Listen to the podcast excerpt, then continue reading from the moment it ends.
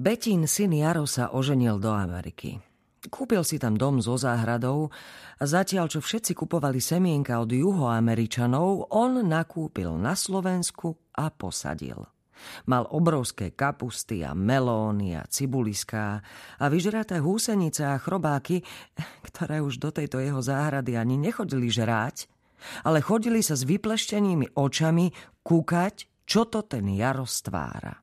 Zavolal aj strica Šáňa lebo on vydržiaval na krídlovke tóny a mal najväčšiu výdrž s bratov. Kopal a každá hriadka bola iná tónina. Kopal a v duchu si prehrával skladby, čo komponoval. Naštudoval si ich, ale aj skladby iných autorov. Hral a cvičil, myslel si, že hrá ako malý boh. Ale potom ho vzali na koncert a on v tej Amerike, on tam videl naozajstných muzikantov a vravel si, toto treba doviezť na Dubovú.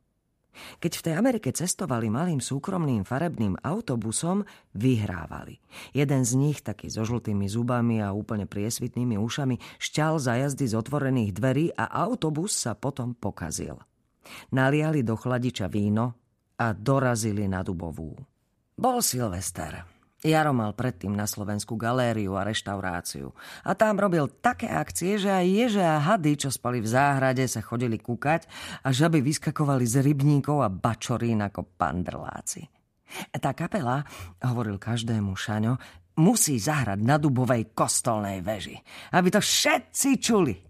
Muzika bude lietať nad strechami ako na šagalových obrazoch. Všetko tam bude. Naša Lena, Kabela, Beta, Ilka, Anča, Olina, Gretka, Jožo, Lojzo, Vilo, Šáňo, Vinco, Karole s hobojom, strýcom Mititin, Frča aj z Mandu, Jožo Drinka, Strico Severín, Gennady Geško, aj Zirena Daškem, všetky mená a prezývky, všet všetci, jak tu boli, ležali a bežali, ale aj tí, čo tu nestihli byť, aj stromy, čo tu rástli. A všetky budú kvitnúť a hneď aj budú z nich padať jablka, marhule, hrušky a čerešne. Ozvala sa muzika. E, nie je nejaká černožská, možno niečo ako blues, ale smutné a dlhé ako halgato. Všetko ako spomalený záber vo filme. Komíny si uprdli a prestali fúkať dym. Lipa zabudla, že je zima a rozkvitla. Noc sa stala dňom, slnko vyšlo.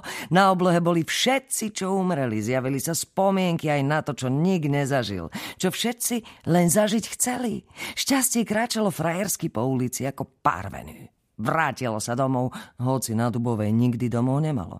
Fajky aj cigy zhasli, tí, čo bdeli a pili a smiali sa, sa rozplakali, tí, čo plakali, prestali, tí, čo súložili, mali orgazmus a oplodnili ženy. Niektorí sa modlili, Boh sa pozeral na Dubovú a čudoval sa. Aj toto som stvoril. Som Boh. A ten hrál a hrál, topil sa sneh a bola jar, vinice si spomenuli na hrozno a víno, víno plakalo v súdoch a súdy boli opité a schody prašťali a pazúre rástli. Keď Jaro zišiel dolu, všetkým povedal, že chcel, aby toto všetci počuli. Lebo nie sú dva svety, ani tri svety. Svetov je o mnoho viac, ale napokon je len jeden. A na tom je smutno. Ale nemusí. Nemusí. Bežala som za nimi. Alebo vlastne pred nimi ako pes. Bože, dobre si to vymyslel.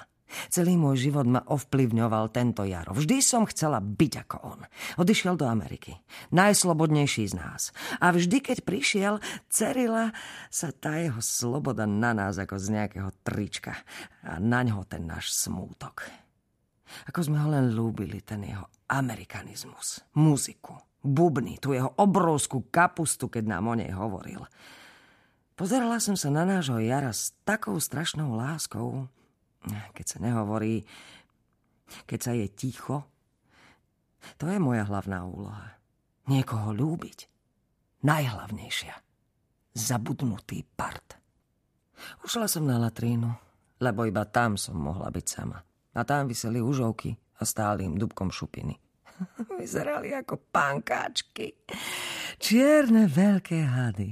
Vyseli tam ako mokrá bielizeň na šnúre.